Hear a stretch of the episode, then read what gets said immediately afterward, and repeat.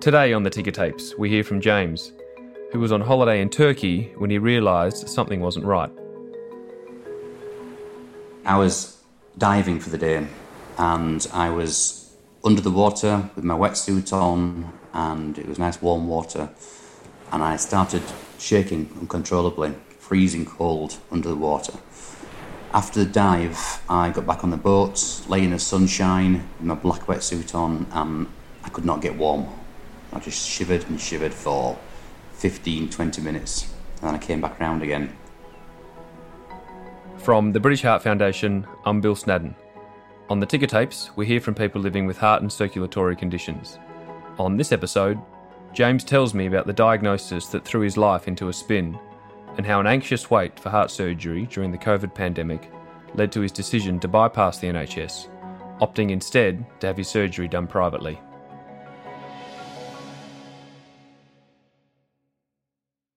Went to do a second dive.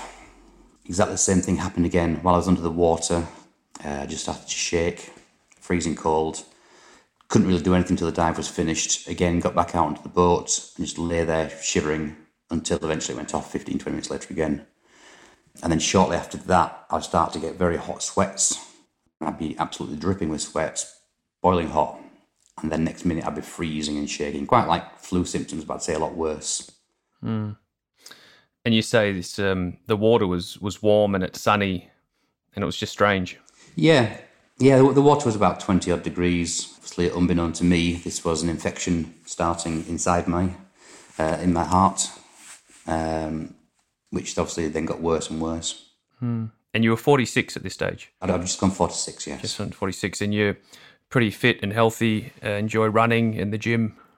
Absolutely, yeah. Running several times a week, a couple of half marathons a year, very fit and healthy, reasonably good diet, and yeah, just came on suddenly. And this incident, um, the shivering on the boat incident, set in motion a series of events leading to a diagnosis. Can you talk me through that? Well, initially it didn't. I was just getting the shivers and and the the sweats, and just thought it was flu coming on, so I just went along with it. But then after maybe a month or so, thinking it's lasting a bit longer than what it should be, uh, I went to see the doctors and they just said you had a chest infection. So they gave me some antibiotics for a chest infection, uh, which seemed to help a little bit. It went away, but then it just kept coming and going. They put me on more antibiotics, and it would go away, go away again.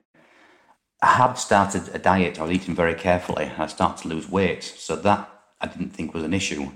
But then when I started to lose two stone, I thought this diet's going a bit over the top now. Hmm. Um, when I went to see the doctor after some blood tests, they said that um, I was anemic, but as long as I hadn't lost any weight, it shouldn't be a problem. I said, "Oh, I have. I've lost two stones since last time I saw you." And two stone, that's uh, it's about twelve kilograms or so. For those uh, for those that uh, work in a different yeah. language, that's a lot of weight to lose in a short amount of time. Well, from thirteen stone to eleven stone in probably two months, hmm. a little less.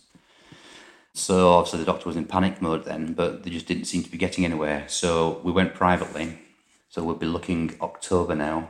Mm-hmm. Uh, went privately and they put a camera up and down me. And uh, a week later told me that they couldn't find anything wrong with me apart from my spleen that was enlarged.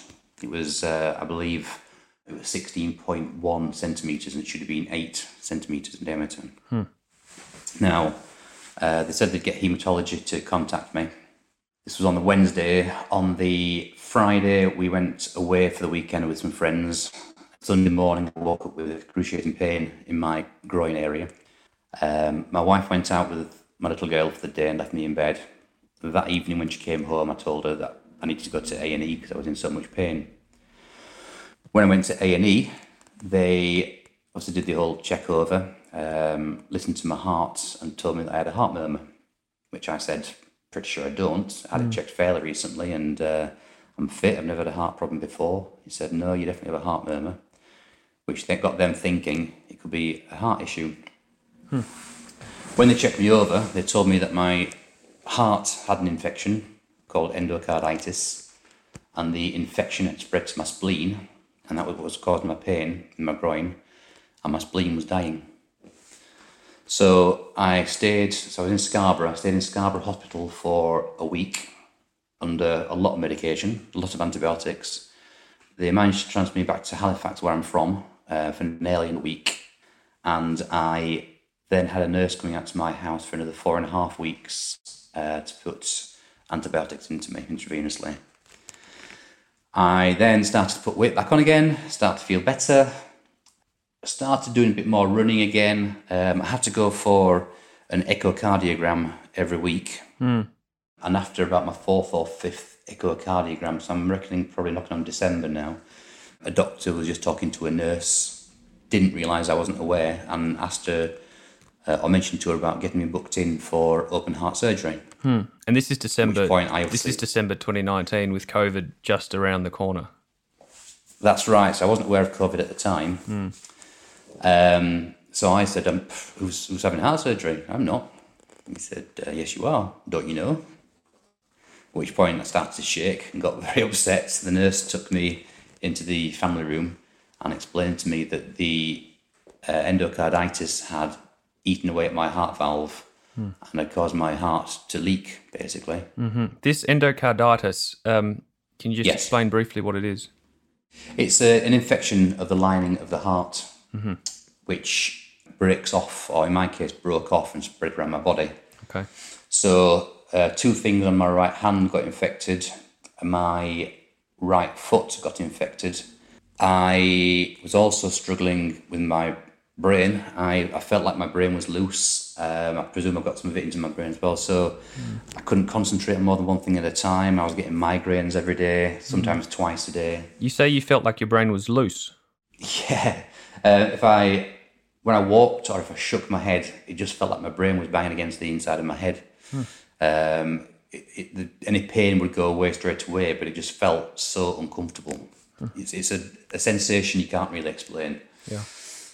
So, so basically, they got me to see a consultant, uh, the cardiologist, um, and got me booked in for open heart surgery for May 2020. That's when obviously COVID had started off what a month or got gotten quite big, so a month or so before then. Um, so at which point they phoned me back two weeks before the operation was due. I think it was the sixth of May. It was due. June and and cancelled the operation, which I was expecting, obviously. Yeah. This um, endocarditis, have doctors told you at this stage what they think might have brought it on?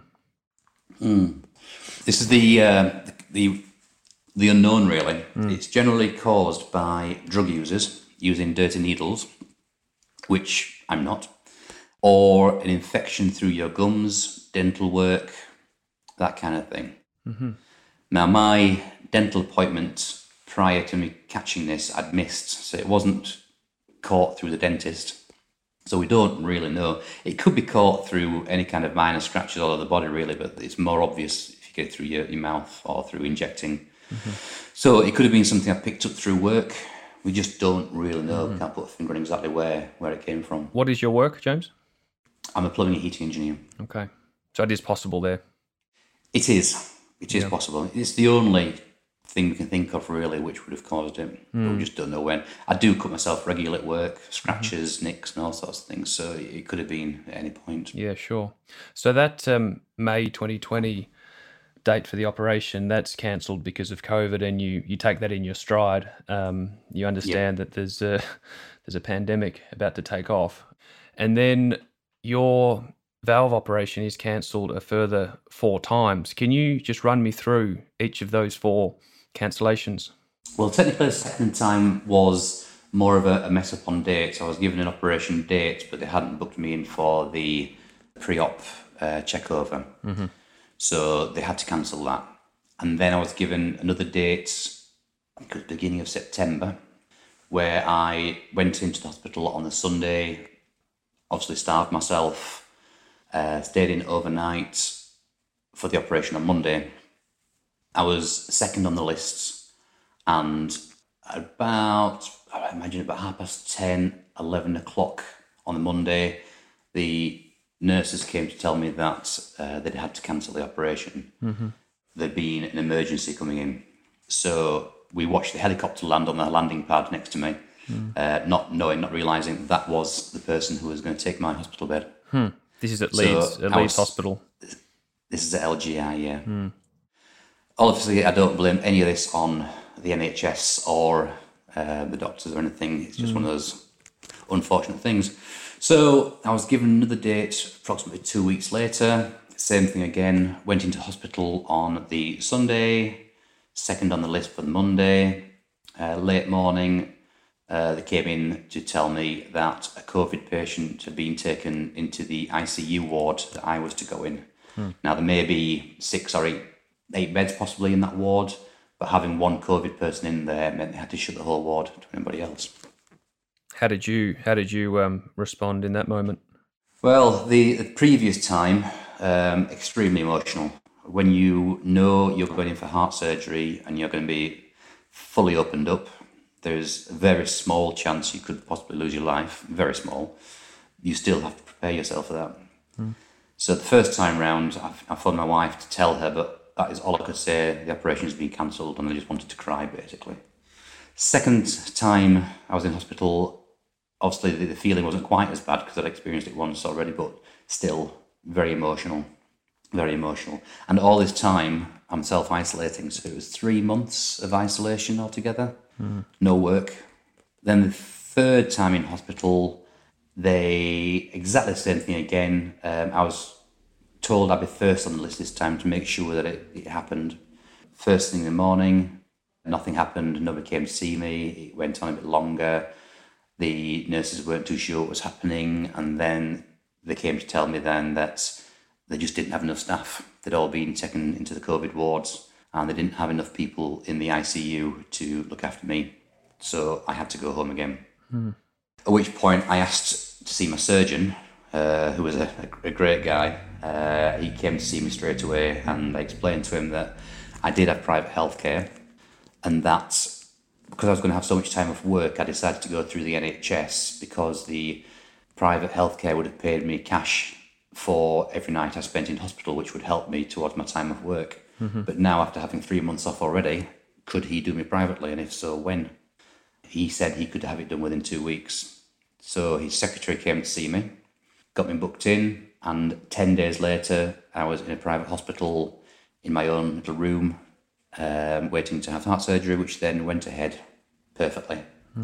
And um, it was all done. Just um, was that a cat that I heard in the background, James?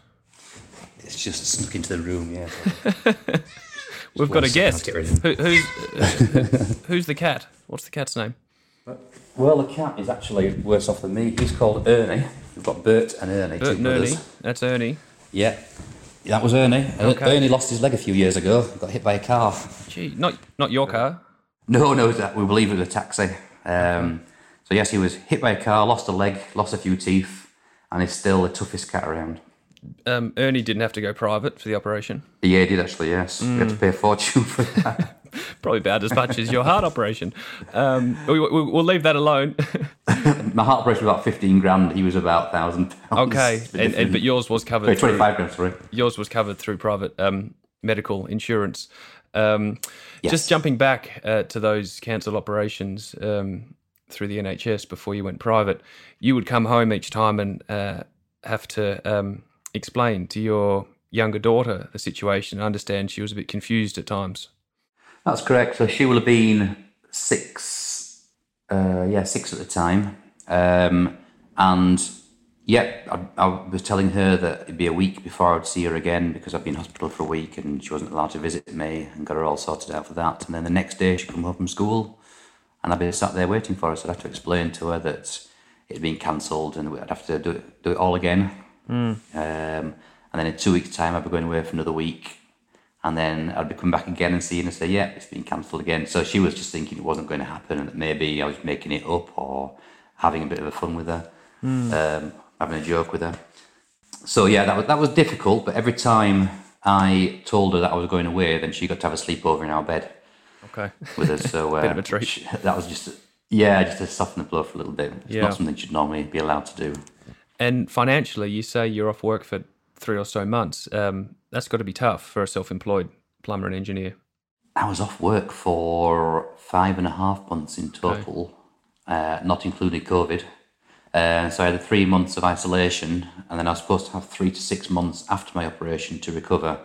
Um, luckily, and I do believe that being fit and healthy had a, a good bearing on it. Um, I recovered very well, and after two and a half months, I went back to work doing part time light work. Mm-hmm. Then, obviously, with COVID, I had I had a twelve months off in total, and like you say, being self employed, that's not easy. No, and you've spoken about the quite severe anxiety that takes hold during uh, this Mm. period. Yeah, more so when you're waiting for the operation to happen, you're you're building yourself up for it. You're getting anxious. Um, every time it gets cancelled, the anxiety gets higher. Once the operation had been done, I had quite a, a relaxed feeling because I knew I had nowhere to go, nowhere to be. I wasn't letting anybody down. Apart from obviously not working, not earning, um, I was just basically to start off with just at home, relaxing in a sense. And the, the better I got, the more I started walking, walking longer distances, walking faster and faster until eventually got back into running again. As a charity, the British Heart Foundation depends on the generosity of donors to continue carrying out our life saving research. Thank you to all those who already give, it's truly appreciated. If you too would like to donate, you can do so by going to bhf.org.uk/slash donate. And now, back to the conversation. Did you find ways of dealing with that anxiety and the uncertainty before the operation? Walking, going out with my little girl.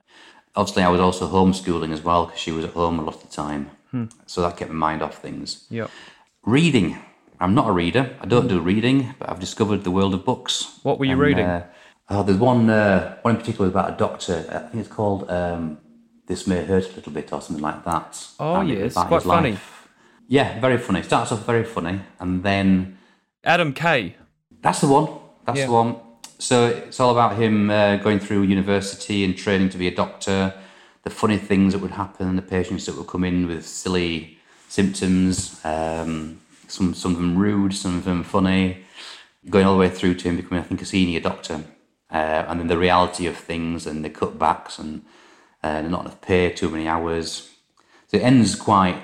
It's nothing like as funny at the end as what it is at the beginning, but it's definitely a, a book I'd recommend. Yes, no, I recall reading that years ago and was having a good laugh, but there's a serious message coming through it.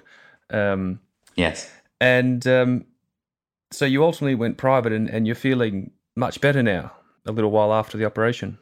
feeling so much better now. Um, six months after the operation, to the day, I did a 10k trail race, which I well, trail a trail run with some friends, and I beat them all back. Um, Well done. Just last, thank you. Just last Saturday, uh, so that'll be about 11 months after my operation. Okay. I did uh, a 10 mile uh, race in York. Came about 350th out of 1,500 people. Uh, one hour, one hour 29. Well done. And you're up in Halifax, West Yorkshire. That's right. That's right. Yeah. Yes. And um, Yes. just to get it uh, all cleared off, um, you had um, doctor's uh, permission, so to speak, a clearance before you, you, do these exercise um, pursuits? I did. I did. Through my surgery, uh, even with the NHS, they would do it normally, but because of COVID, they stopped doing it. But in the private hospital, I went to cardiac rehab. So they built me up slowly over a few weeks on the treadmill, uh, checking my heart rates, checking my blood pressure, um, different uh, cardiac machines to just build up my fitness, um, and gave me some basic rules to stick to. Keep my heart rate on to up to 121 maximum, which is nothing. Then I was taken off all medication after three months, so my heart rate was allowed to go higher. And then uh, I spoke to my cardiologist a few weeks ago, who's just said, "Go for it. Your heart is as fit as it's going to be. Unless you feel poorly, just run as far and as fast as you want." How did that feel? Getting yeah, that, I've- getting that all, that, getting that clearance. I've got races booked. I've got all sorts of things booked now for uh, for the next few months. Yep. Uh, yeah, it's a big relief. You're not you don't feel as conscious every time you're running or even walking, checking your heart monitor. yeah. I wear a strap around my chest when I'm training, uh, which obviously s- gives me my heart rate. Um, so I don't have to wear that anymore. I don't have to worry about that anymore. So all clear. And you're going to um, do some runs for the British Heart Foundation. Quite possibly. I think people are going to start getting sick of me. No, no pressure, no pressure, James. But thanks in advance for your fundraising efforts. I think people are going to get sick of me uh, raising money all the time and asking them for money, but I will certainly be trying to raise as much as I can when I can. Good man. I know the events team and the fundraising team will be happy to hear from you, James. Um, Yeah, whenever you yeah, start to br- bring in um, the millions of uh, pounds that we expect from you. Absolutely no pressure whatsoever. Not at all. Now, you also spoke at a parliamentary committee hearing recently on the growing number of um, people on waiting lists for um, treatment and operations. Are you able to just summarise your, your message to, to the MPs uh, that day? Yeah, well, basically, uh, Jeremy Hunt and his team uh, Zoom called me, um, as well as another, other a cancer patient as well, and just asked us a few questions on how we felt, what happened, uh, which obviously I explained to them the way it was. Uh, the feedback was good. They found it very. They, they told me they wanted to be educated by my situation, so they found it very enlightening and. Um, then uh, BBC called me back an hour later and asked me if I would go on the news at 10 and if they could use the parliamentary speech for that, which they did. So I sent them some photographs of me when I was fit and healthy and some photographs when I was poorly. They played my, my interview with Parliament. And yeah, it was very interesting. It was uh, quite a, a fun day. Your story is one of many and many and, and a growing number who are waiting for um, some routine operations, but some very serious um, treatment as well. So that uh, I know that's useful um, to get your story out there to put a human face to the, the huge waiting lists um, and the demand. and to explain how people feel when they are waiting, when their operation is put back and put back. Um, people, they just they're sitting at home, they can't, they're isolating or whatever, they can't go anywhere, can't do anything. So nobody sees how they feel. So having been through that, uh, it was just good to explain to them exactly what it's like. Yeah. Someone's had it done. Do you know what would have happened um, if your operation didn't take place, if you didn't go private? I think if it had got to a point where I was going to die or anything like that, they would have dragged things forward and made sure it got done. But mm-hmm. I think again, being being reasonably young in the grand scale of things and fit and healthy, I would always be the one getting put, put to the back because hmm. there were people a lot worse than me. But I could in myself, I could feel myself getting more and more poorly, getting more and more tired. Just, I think anxiety was building up more and more, and it, I just needed to have it done really. Yeah. You So have I- mentioned I, don't think I'd have got to a point where I would have died, but I would have got worse and worse, definitely. Yeah, because you mentioned um, maybe earlier that that got to a point where you just couldn't get up the stairs and, and you were just at wit's end at points. Yeah, yeah, you climb the stairs, sit down at the top, take a breath. And then it'd be funny, you could go for a long walk and I'd feel fine, or I could just climb some steps and then feel awful. It was just hit and miss sometimes. It probably depended on how much rest I'd had, how much sleep I'd had. Yeah, Um, but there's no medication they could give me to help me at all. You just had to get on with it, really. yeah, and it's possible that you might still be waiting uh, if you hadn't have gone private. It's possible. Yeah, It's possible. Although I would have been kicking off by that point, I think. yeah. I can tell you're a pretty uh, calm, patient bloke, but uh, I, I, there are probably times when you need to um, up the ante a bit. A little bit, and I've got a wife that can do it for me as well. Okay, she all wants to get something across, she just she's very good at that as well. Okay, all right. I could see how the uh, division of labour works in, in your union there, James. Um, and uh, you're now 47, correct? I am. Yes. Um, lovely wife and, and a couple of daughters. What does the future hold for uh, for James Wilkinson? Upwards and onwards, really. Back to work now. I'm back to work full time.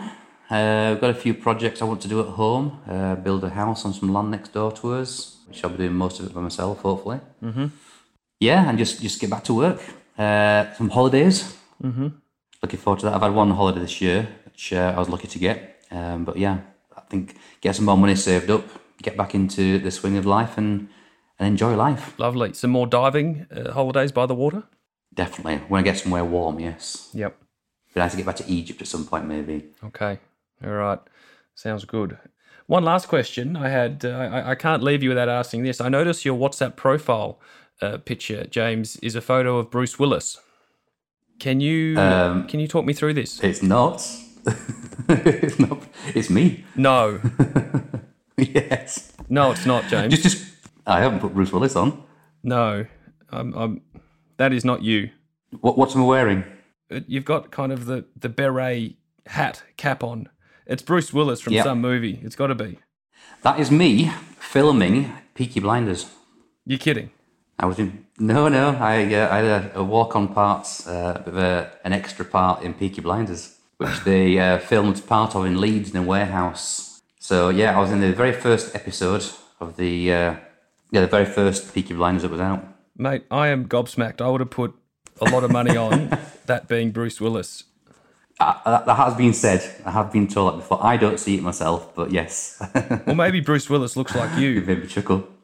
well, he's a handsome guy. What can I say? It's, it's a dashing photo, James. I tell you what. Um, all right. Well, I'm, I'm glad I've cleared that up and I, I stand corrected. Um, and uh, there we go. Peaky Blinders. Um, look out for James in uh, the first episode. Yeah, yeah. There you go.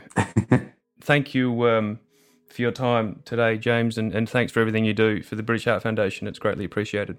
You're most welcome anytime. As of October 2021, hospital waiting lists for life saving heart care continue to grow, with over 280,000 people in England waiting for heart tests and treatment. This is the 16th consecutive month that numbers have risen. The number of people in England waiting over a year for heart tests and treatment is now 3,798.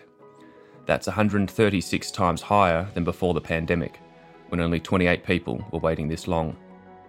On the release of these stats in early December 2021, I asked Dr. Sonya Babu Narayan, the BHF's Associate Medical Director and Consultant Cardiologist, about the troubling picture that has emerged. We're still seeing significant disruption from routine heart care to heart imaging tests to vital heart surgery. Running alongside this, there's a serious cause for concern as COVID cases rise and the Omicron variant rapidly spreads, placing a huge strain on NHS staff who are doing a remarkable job under extremely difficult circumstances. Non emergency care is frequently far from routine, as it is so called. Cardiac care is often time critical. Treatments like heart surgery aren't a luxury. Delays to treatment may lead to more people having heart attacks that need not have happened or developing disabling and permanent heart failure that was avoidable. In some cases, it may lead to premature death. All said, the ongoing disruption to tests, not only treatment, is creating a worrying snowball effect. Heart patients need to hear how the vast and increasingly urgent backlog of cardiovascular care will be addressed. We look forward to the government sharing its elective care recovery plan for England, which should contain a strategy for tackling the shortage of doctors and nurses who specialise in heart disease. Getting this right could well prevent more death and disability from heart conditions that decades of research has already shown us how to successfully treat. If you've got any questions or concerns about your heart or circulatory health and would find it helpful to speak to a cardiac nurse on the BHF's Heart Helpline, go to our website at bhf.org.uk slash heart helpline and you'll find all the contact options there. You'll also find useful information in the episode notes and on our website bhf.org.uk. See you next time on the Ticker Tapes.